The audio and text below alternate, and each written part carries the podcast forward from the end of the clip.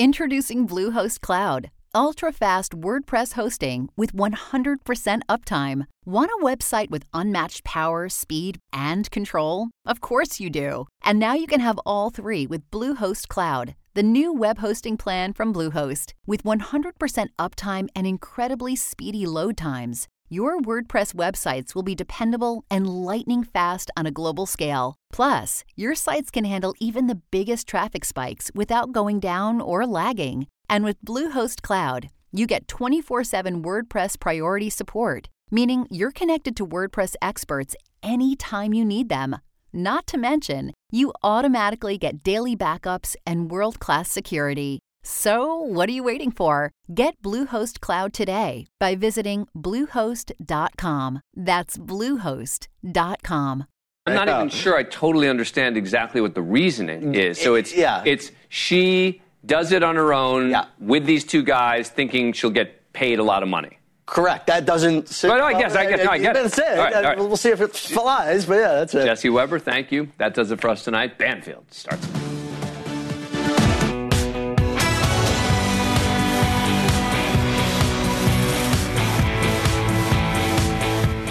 Everybody, and welcome to Thursday. You know what that is.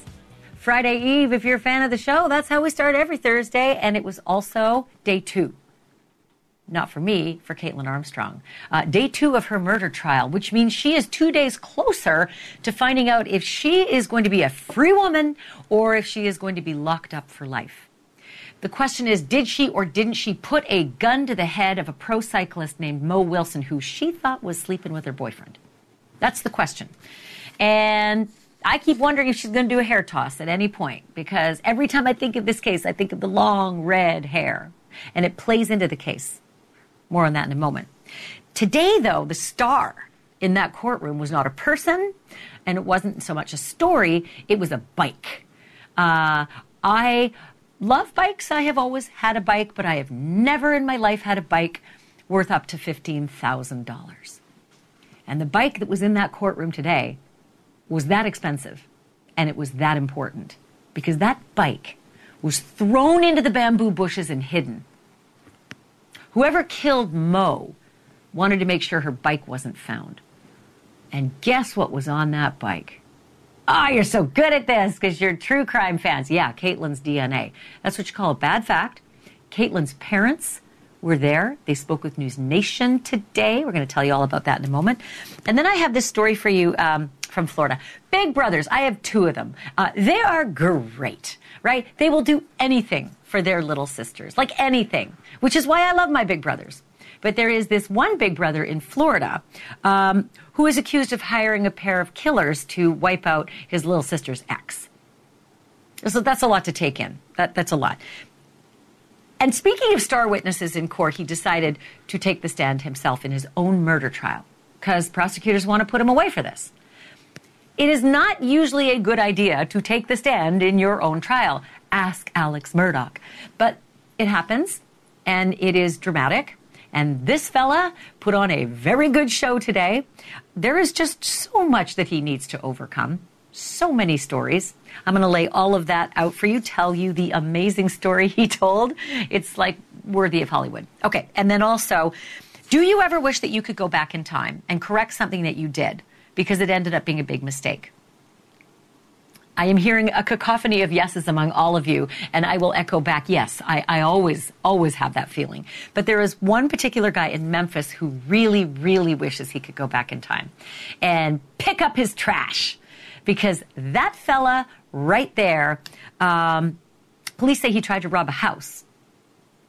And, and who wants to tell him that he left behind one of his own arrest warrants? Just boop, accidentally dropped it at the scene of a crime. But the story might just be what that arrest warrant was for and how the heck something like that happens. All of that is coming up uh, in this show, so you better pour a long, stiff drink. I'm going to start in Austin, Texas, and a murder trial that involves escapes, more than one, and a love triangle, and a yoga mat, and a nose job. Kaitlin Armstrong is the yoga teacher with the flaming red hair who took off to Costa Rica uh, while she was wanted for the murder of a young woman who had had a fling with her boyfriend. That victim was a rising star in the world of cycling before she was shot dead execution style. And Kaitlin Armstrong was seen on surveillance heading for Central America. Kaitlin used her sister's passport and her sister's name, and she cut off all that red hair and she dyed it brown. And then, for good measure, she cut off the nose that she used to have in favor of a brand new one, aka plastic surgery. But the big question for her jury is did Kaitlin kill Mo Wilson before skipping town? And believe it or not, the answer just might come from that. Take a close look.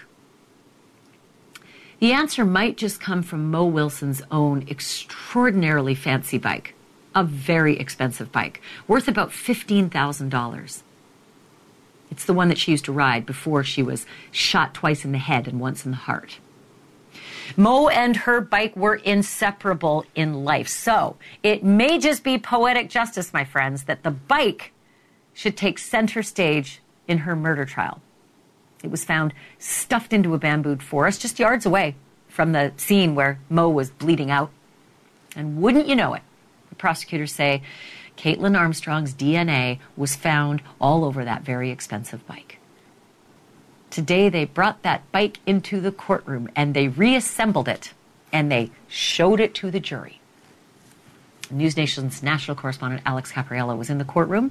Even had a chance to speak with Kaitlin Armstrong's family today. This was a really busy day for you. So take me to that moment because I am telling you, Alex, whenever there is show and tell of a dramatic thing that's at the center of a murder case, usually uh, jurors' eyes pop wide open, and so do the defendants. So tell me about that moment. Yeah, up to this point, it was all digital. Everything that we were seeing evidence wise was either a video or a picture. But then all of a sudden, I'm looking at the prosecutors and I'm seeing them very quietly put on those blue surgical gloves, and my eyes popped because I knew something was about to come out behind a hidden door. Sure enough, uh, Mo Wilson's really expensive, beautiful uh, training bike that she uses uh, carried in an evidence bag, was lifted and brought to center stage right there in front of the entire jury to see. And we had about a good hour to two hours with that bike really as the focal point of that witness testimony. Uh, all of the jury members craning their necks to get a good look at it. Uh, that also includes Kaitlin Armstrong. She was focused in on it. Mm. And uh, it really went from uh, the DNA analyst showing where on the handlebars and on the bike seat that they were actually extracting both fingerprints and DNA to even actually assembling the bike in the position uh, that it closely resembled the pictures that we've seen from that crime scene evidence, so that way the jury could actually see how it was laid down in that bamboo forest. That would have been hard, I would think, for her family to see that bike, you know, knowing that this was her passion and her love. And, you know, there it was yeah. um, in, in the middle of that courtroom. You know, the, the big other story that will not leave Kaitlin Armstrong ever is the fact that she has, you know, been on two sort of manhunts, escapes. Like she she absconded to Costa Rica, and then just a couple weeks ago tried to flee her her guards um, when she went for a doctor's appointment. So yesterday the big headline was like four to five big burly guards surrounding her. Uh, same thing today, different. Like are they are they letting their guard down with her? I would say there's three guards surrounding her at all times. I'm not sure it was the same four or five that brought her in um, the first time we saw her, but nevertheless, yeah, very heavily uh, secured uh, all around her. Still to this day, no handcuffs, no leg restraints or anything like that. She walks in on her own. They're not carrying her in there, but certainly sheriff's deputies are surrounding her. Again, she was in her professional attire, a different pantsuit, a different blouse, uh, but yeah, no restraints. And if our viewers are wondering, uh, we're watching the video where she came in for her first day of trial because the, the judge in this case got a little bit persnickety about cameras and he allowed just this day uh, to be um, seen on camera. And then the cameras go dark uh, until verdict and I think closings as well. So um, that's a bit of a bummer, but yeah. you're there, so you're our eyes. You also had a chance to talk with Kaitlin Armstrong's parents. I'm shocked that they spoke with anybody. Uh, you know, typically it's very hard to get the defendant's family to talk during trial, but they spoke with you. Tell me all about it. Yeah, and we have to be really delicate about it because no one here wants to be here, right? If it's from the defendant's family or the victim's family, it's really tough on everyone. And so uh, our News Nation team approached them during a brief recess because we wanted to see how they were doing. We wanted to ask what's going on through their heads. Uh, they tell us that they came, they flew in from Michigan. They came there to support their daughter. Uh, the parents are divorced at this time, but uh, really it's hard on them. They say they're doing as well as they possibly can be, but beyond that, they're really just not interested in talking to anyone, including myself, probably from this day on. Uh, they just want to keep to themselves. They are going to stay here for as long as the trial lasts, but beyond that, I'm not sure I'm going to have another chance to speak to them. There's also this like incredible dynamic that plays out in courtrooms. And if, if you're watching, if you've never gone to a trial, uh, viewer, please just do yourself a favor. Do what Alex is doing. Sit in a courtroom and watch this. Alex, I'm always amazed by the bifurcation right down the center of the courtroom. Usually behind the prosecutors, like the family members of the victim uh, will sit, and then behind the, the defense, the family members of the, the defendant will sit. And sometimes it's just like, like you could cut the tension with a knife between the families. I'm curious about the dynamics between Mo Wilson's family members and Kaitlin Armstrong's family members. What's it like in there? Actually, I'll tell you, there's an army of people that are supporting Mo Wilson and her family. Uh, beyond just her brother Matthew, who was the first witness we heard from yesterday, and the mother and the father. There's also the key witness, Caitlin Cash, the woman who actually called 911 and discovered her body. And then just this massive group of friends and cyclists and fellow professionals. One guy I spoke to today flew all the way from Vermont, and he was right there holding Caitlin Cash's shoulders during some of the worst moments of witness testimony and video that we watched today. So, yes, there's the prosecutor's table, there's the family right behind him. Then there's got to be at least two packed rows of friends who are supporting the Wilsons. Then finally comes me and my team and several others. On the defense's side, um, I would say it's really what I've seen is just Kaitlin Armstrong's mother and father. I believe, although I'm not confirmed, I saw Kaitlin's sister yesterday. We did not see her again today. And then it's just news media behind them. So not nearly the same support for Kaitlin Armstrong's team as we're seeing for Mo Wilson and her family. It is a real life drama that plays out during these trials. It's, uh, it's a remarkable scene to take in. Um, Alex Caprariello, thank you for being the eyes and ears for us. We'll check back in with you with uh, tomorrow's developments. And for now, though, I want to bring in Mark Geragos, who's a criminal defense attorney and the co host of the Reasonable Doubt podcast with Adam Carolla. Also, one of the smarter people I know in this business and um, just fun to talk to. So, Mark, I wanted to ask you about a big thing that happened in court today. The defense is going to make some hay of this bike. First of all, I don't know about you, but I just love the moment when they bring show and tell items into a courtroom. I just think it just changes the dynamic of, of this the show. They put on a show, right? But the, the defense is going to suggest that this bike is a big piece of evidence. It wasn't bagged like normally evidence is bagged because it's too big. And they threw it in the back of a cruiser. And of course, that's why there'd be transfer DNA on it. I think that's crazy, but tell me if it's not.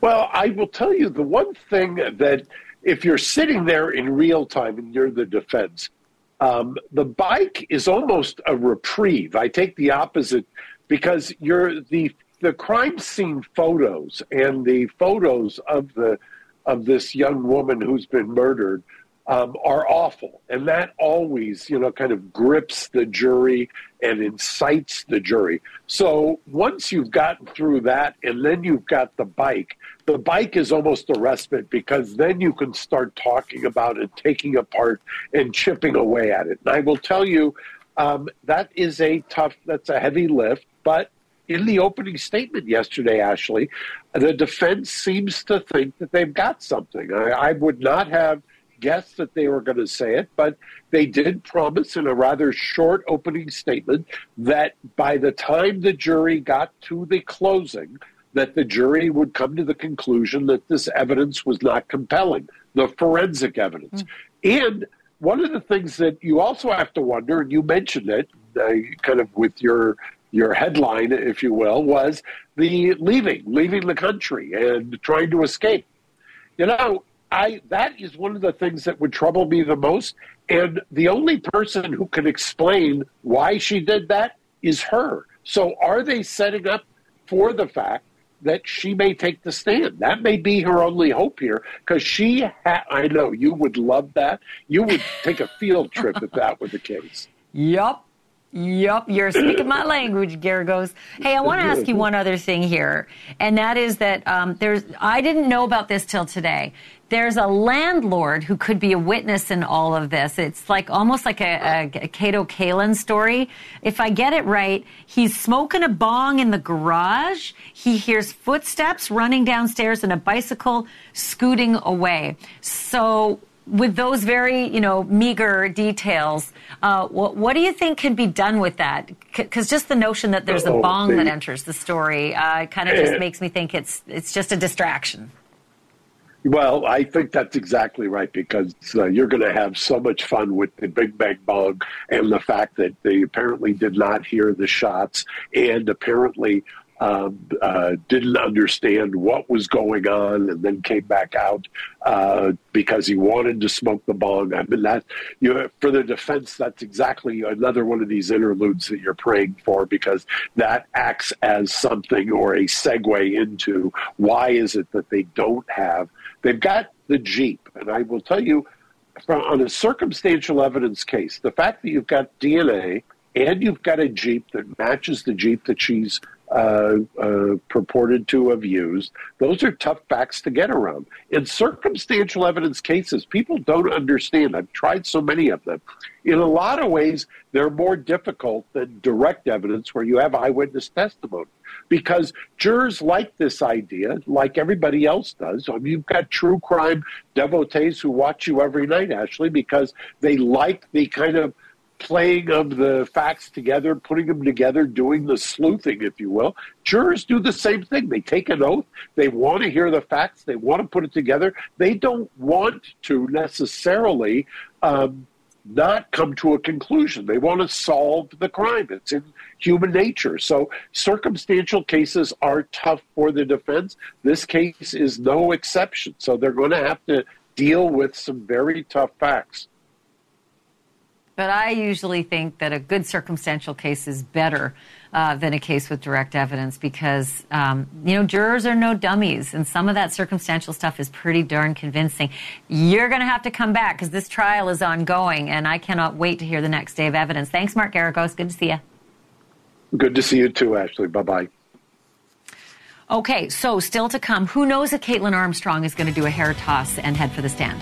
I don't know in the coming days. I hope so. I hope what Geragos said happens. But it is very rare for a murder defendant to actually take the stand. But maybe there's something else in the water in Florida because that dentist right there, he marched up to the front of the courtroom today and swore to tell the whole truth that he didn't hire a hitman to kill his little sister's ex. But did he? Did he hire the hitman or did he tell the truth? Wait till you hear the story. It's next.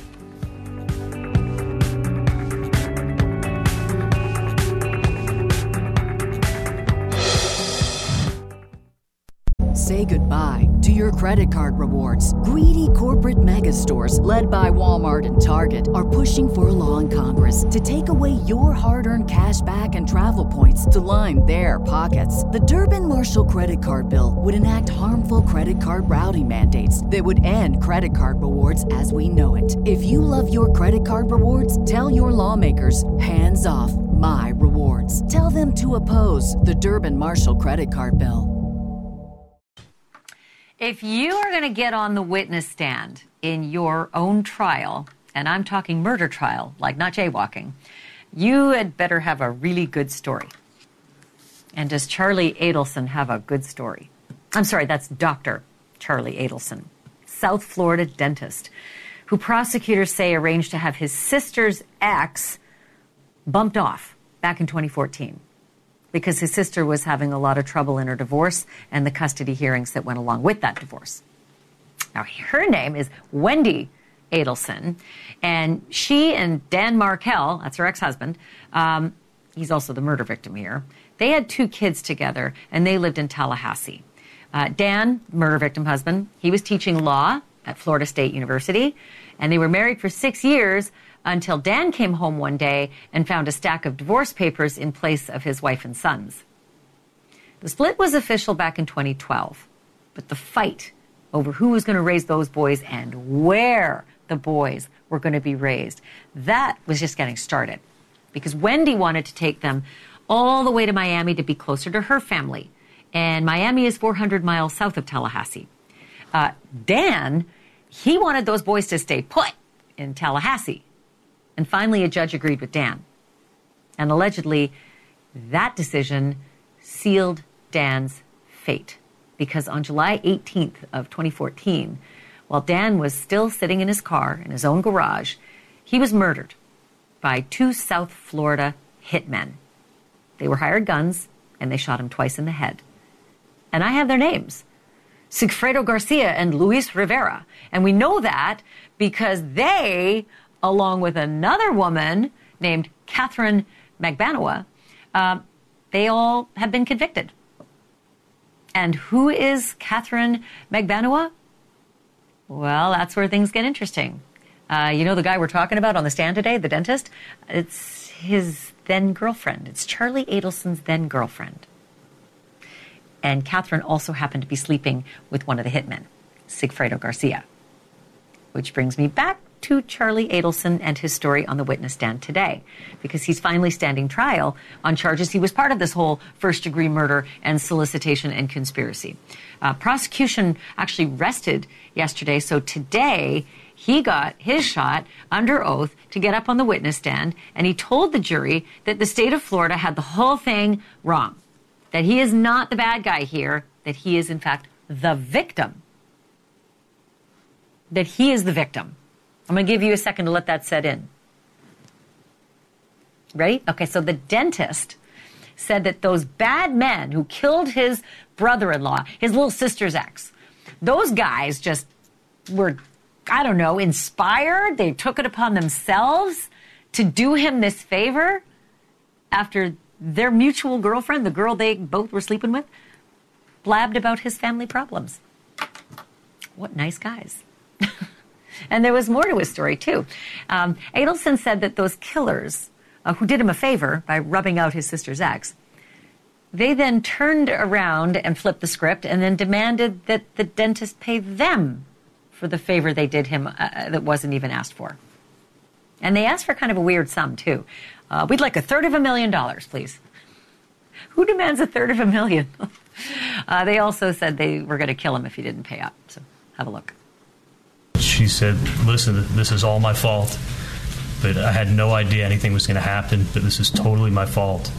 I spoke in too much detail about your family's personal problems, about your sister, Dan Markel and the million dollar offer. She started telling me like, "I'm so sorry. This is this is all my fault, but I didn't know any of this was going to happen."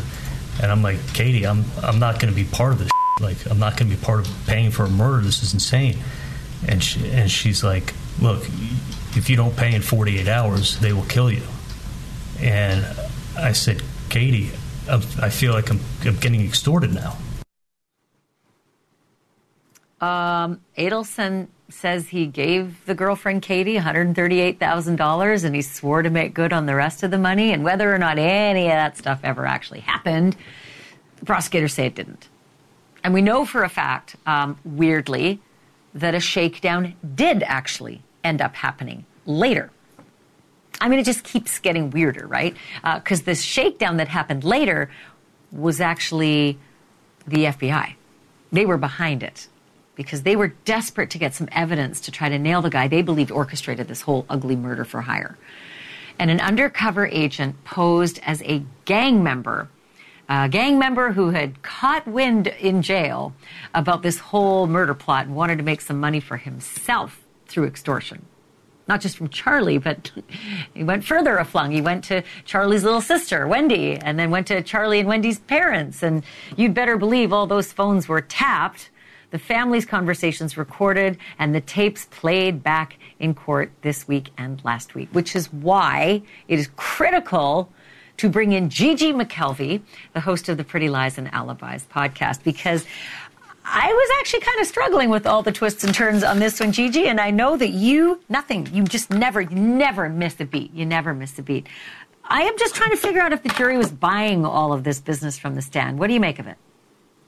I mean, if I'm a juror sitting here listening to this, I think it's a lot of hogwash. I think that his testimony is a little bit self absorbed and he has an excuse for everything. And that just doesn't fly with juries. They're smarter than that. We grew up watching forensic files. It's a classic case of hiring a hitman. Oops, she got caught, and it's everybody's fault but yours. The other thing that I noticed when he was testifying is sometimes when, when they asked him, Did you pay to have your brother in law murdered? He said, Absolutely no. That's very contradicting. Absolutely or no. Which one is it? I don't think this jury's going to buy this for a second. Yeah, it sounded pretty far flung to me. But then there was this, this other moment. I don't know if it's going to resonate with the jury or not, but he had to come clean on why he made a very bad joke about hiring a hitman before prosecutors say he actually hired a hitman. Here's here's how it played in court. Take a look.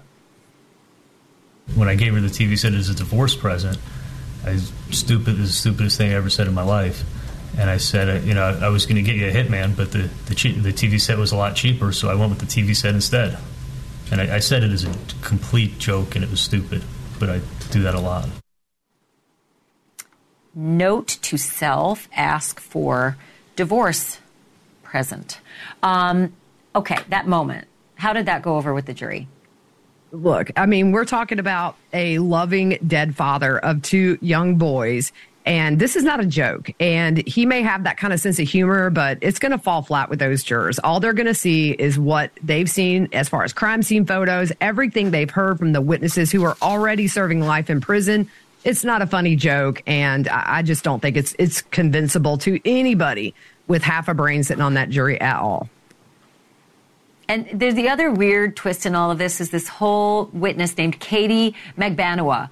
Uh, and follow the bouncing ball here, but but you know the dentist on the stand uh, was was having a relationship with Katie, and then later you know Katie's having a relationship with one of the uh, hitmen, and she's the tie that binds. And she took the stand and kind of gave up all the goods, didn't she? Say like he asked me in 2013 if I knew of anyone who could harm someone, and, and she said yes. It kind of sounds like she was just like, it's right here, it's all here, I'm already guilty, so I'll just tell you how it happened. How did that go over? You know, I think one thing is initially she wasn't seen as very credible, but to me, if I'm on that jury, when they talk about the fact that she could have taken a deal way back in the day and served no jail time if she flipped on Charlie and also the other man that she was sleeping with, who, by the way, is the father of her children, she said in giving up Charlie, she also would have had to have given up the father of her kids. I think that that might speak to the jury that she is credible because now she's life in prison. And the reason is she did not want her children's father to go to prison. They're both in there now, so no good to the kids. But I, I think that they're going to buy her story and see her as more credible than Charlie because at this point, what does she have to lose? In admitting that on the stand, changing her testimony from her trial, her appeal process now is pretty much shot. So I think that gives her a lot of credibility where maybe there wasn't some before. I get so frustrated when there are two parents involved and one uh, is accused of murder because the kids end up with no one uh, when they're guilty. Exactly. Um, and we'll watch for that. So you'll have to come back when we get a verdict on it. Thank you, Gigi. Thank you, Ashleigh. Always good to have Gigi McKelvey. All right, so still to come, they are the very last people, the very last people that we ever expect to see in trouble. I'm talking about your local, your state, your, even your federal judges, but friends, oh, they are human and they are flawed. And sometimes law and order bites them in the ass. Bad judges. Thankfully, there are few, they are few and far between, but the ones that do fall, uh, they fall hard. And we've got the Rogues Gallery in their robes next.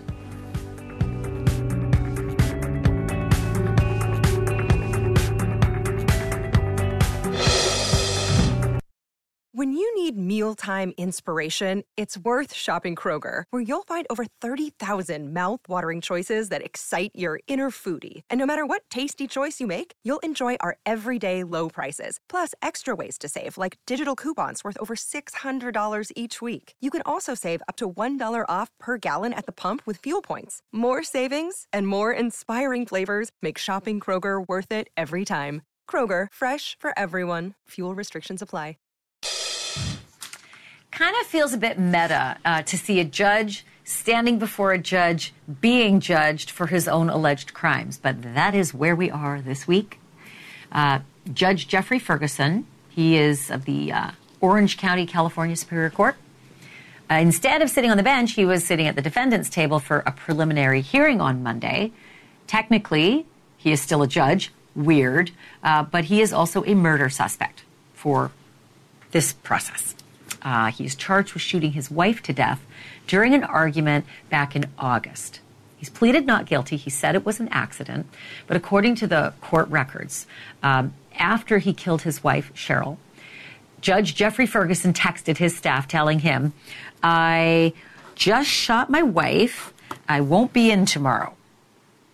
It's like a sick day. I don't know, or PTO or something. I mean, it's just nuts, right? He ended up actually getting out on a million dollars bail, and his case and his trial are still pending. But I have to say, it is always a shock to see judges running afoul of the law. They're judges. They're literally the embodiment of law and order. And they have the last word on what is right and wrong. And they never do anything bad themselves, right?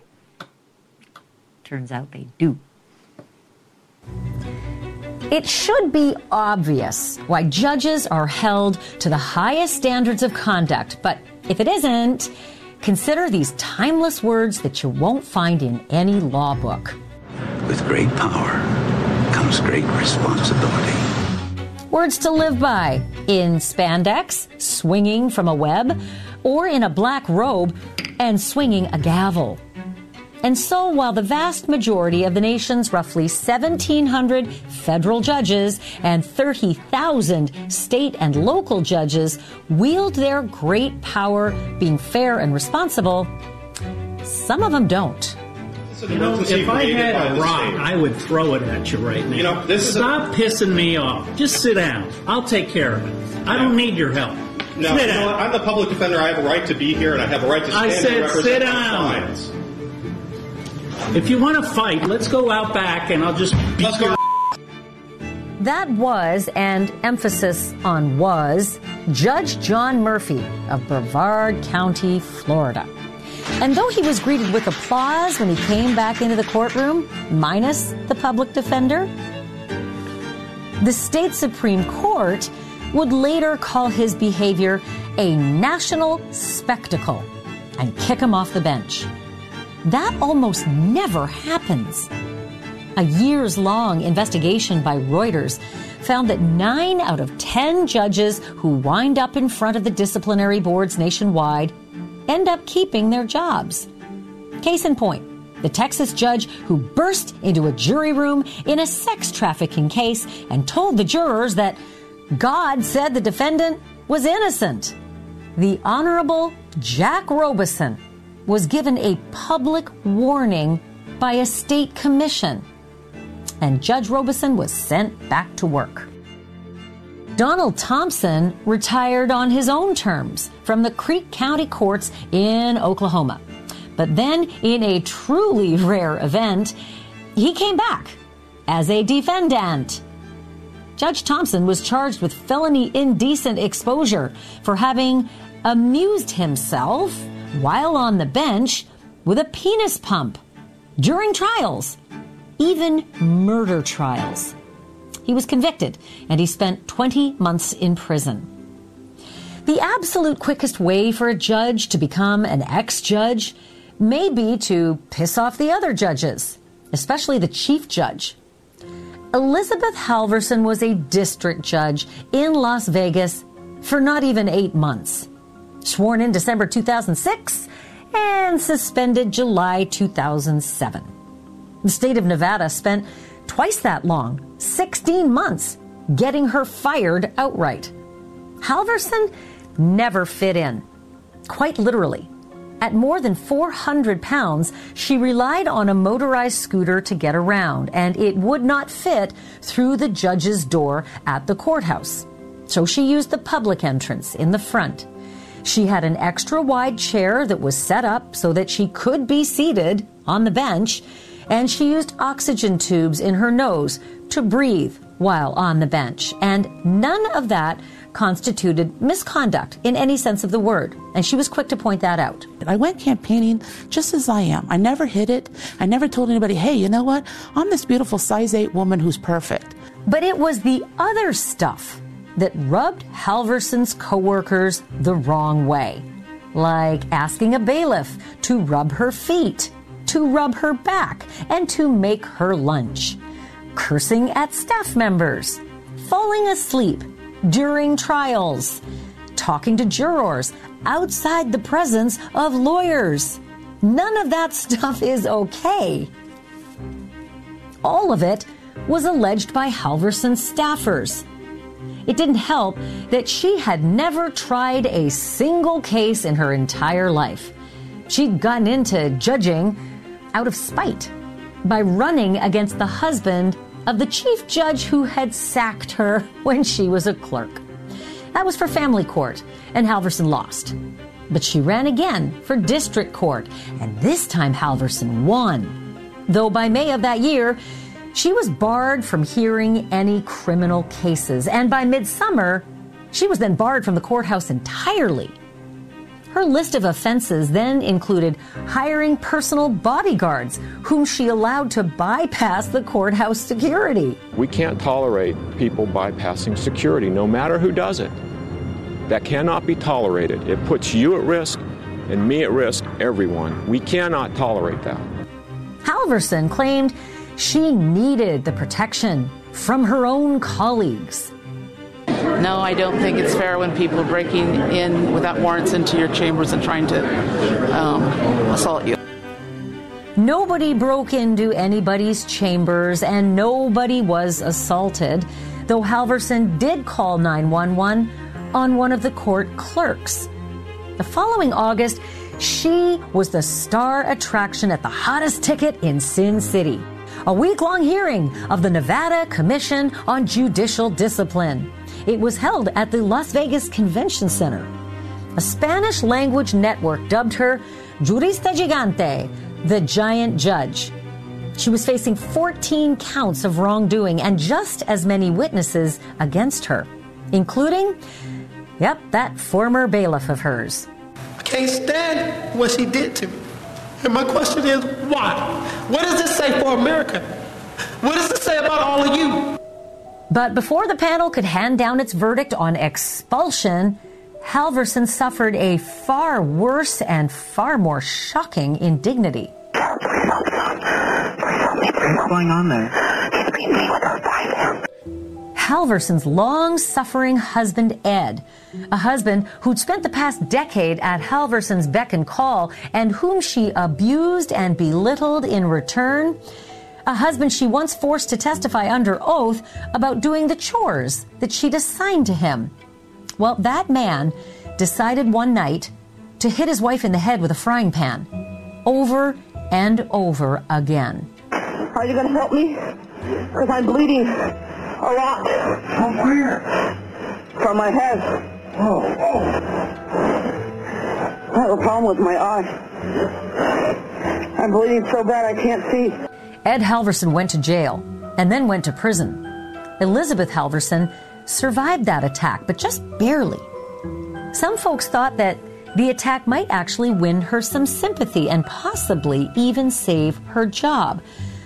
But that was never going to happen the Commission delivered a scorching 28 page decision lambasting what it called Halverson's quote, unrepentant attitude, her lack of professional expertise, her disrespectful demeanor, and almost total inability to operate collegially, end quote.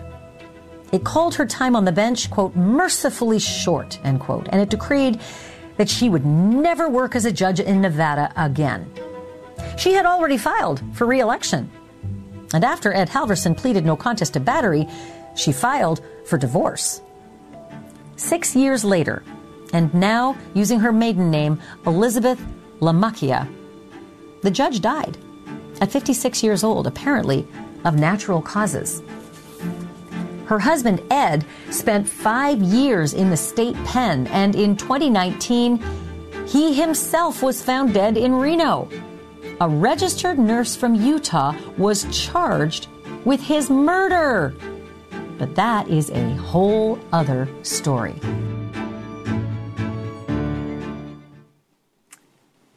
Coming up, they raised a school shooter together, and then they went on the run together when the cops came calling. But can't nothing tear up a marriage quite like prison time? Just ask Jennifer and James Crumbley, the parents of Ethan Crumbley, a 15 year old who killed four classmates in Michigan. It turns out they may not be such a unified front anymore. We'll tell you who's zooming who next.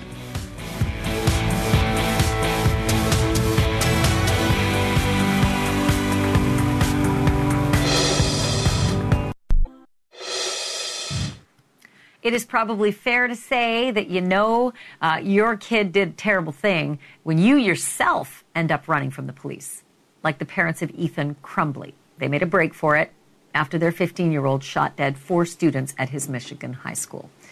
Uh, their names are Jennifer and James Crumbley, and they were cited actually for failing to secure their guns, not responding to their son's disturbing behaviors, and then ignoring his mental health as well. And they were supposed to turn themselves in because of that, but they did not.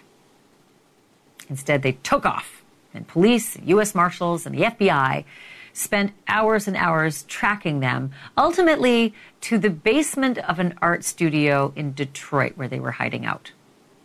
The authorities threw in four additional counts against these uh, two uh, involuntary manslaughter for the terror that their boy caused to hundreds of students. And now we are learning uh, that all of this can be very hard on a loving relationship, and the Crumbleys might now actually be crumbling. Apparently, Jennifer Crumbley has been telling other inmates that she's housed with that all of this, all of the death and the devastation, is the fault of her husband, James. According to the prosecutor, she's blaming James for buying their underage son the gun that he used in the massacre, and then also uh, blaming him for ignoring Ethan's mental health. Allegedly, mom is accusing dad of taking no responsibility for the son's behavior, even after a highly disturbing phone call from the school the day before the shooting. The defense says that prosecutors are simply trying to make the Crumbleys appear, quote, not united. I don't know what that is, though, if that's an advantage or not. Their trial is 11 weeks away. Who knows if when they are in court together, they will be mouthing the words, I love you across the courtroom. I say that because that is exactly what they did at an earlier hearing until the judge told them to stop doing that. And of course, we will be covering that case, so watch this space. Uh, coming up, you know when a criminal leaves behind telltale evidence at a scene?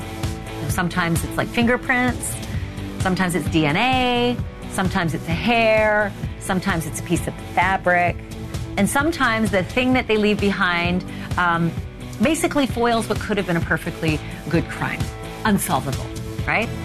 But sometimes they are so inexplicably stupid.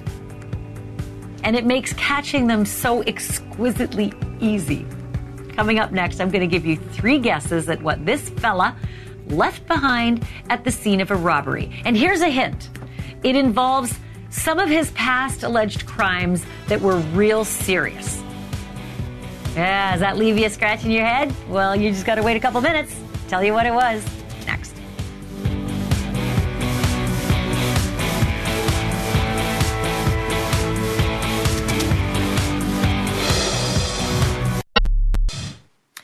Police officers in Memphis, Tennessee don't always get their man, but sometimes the crooks make it real easy on them.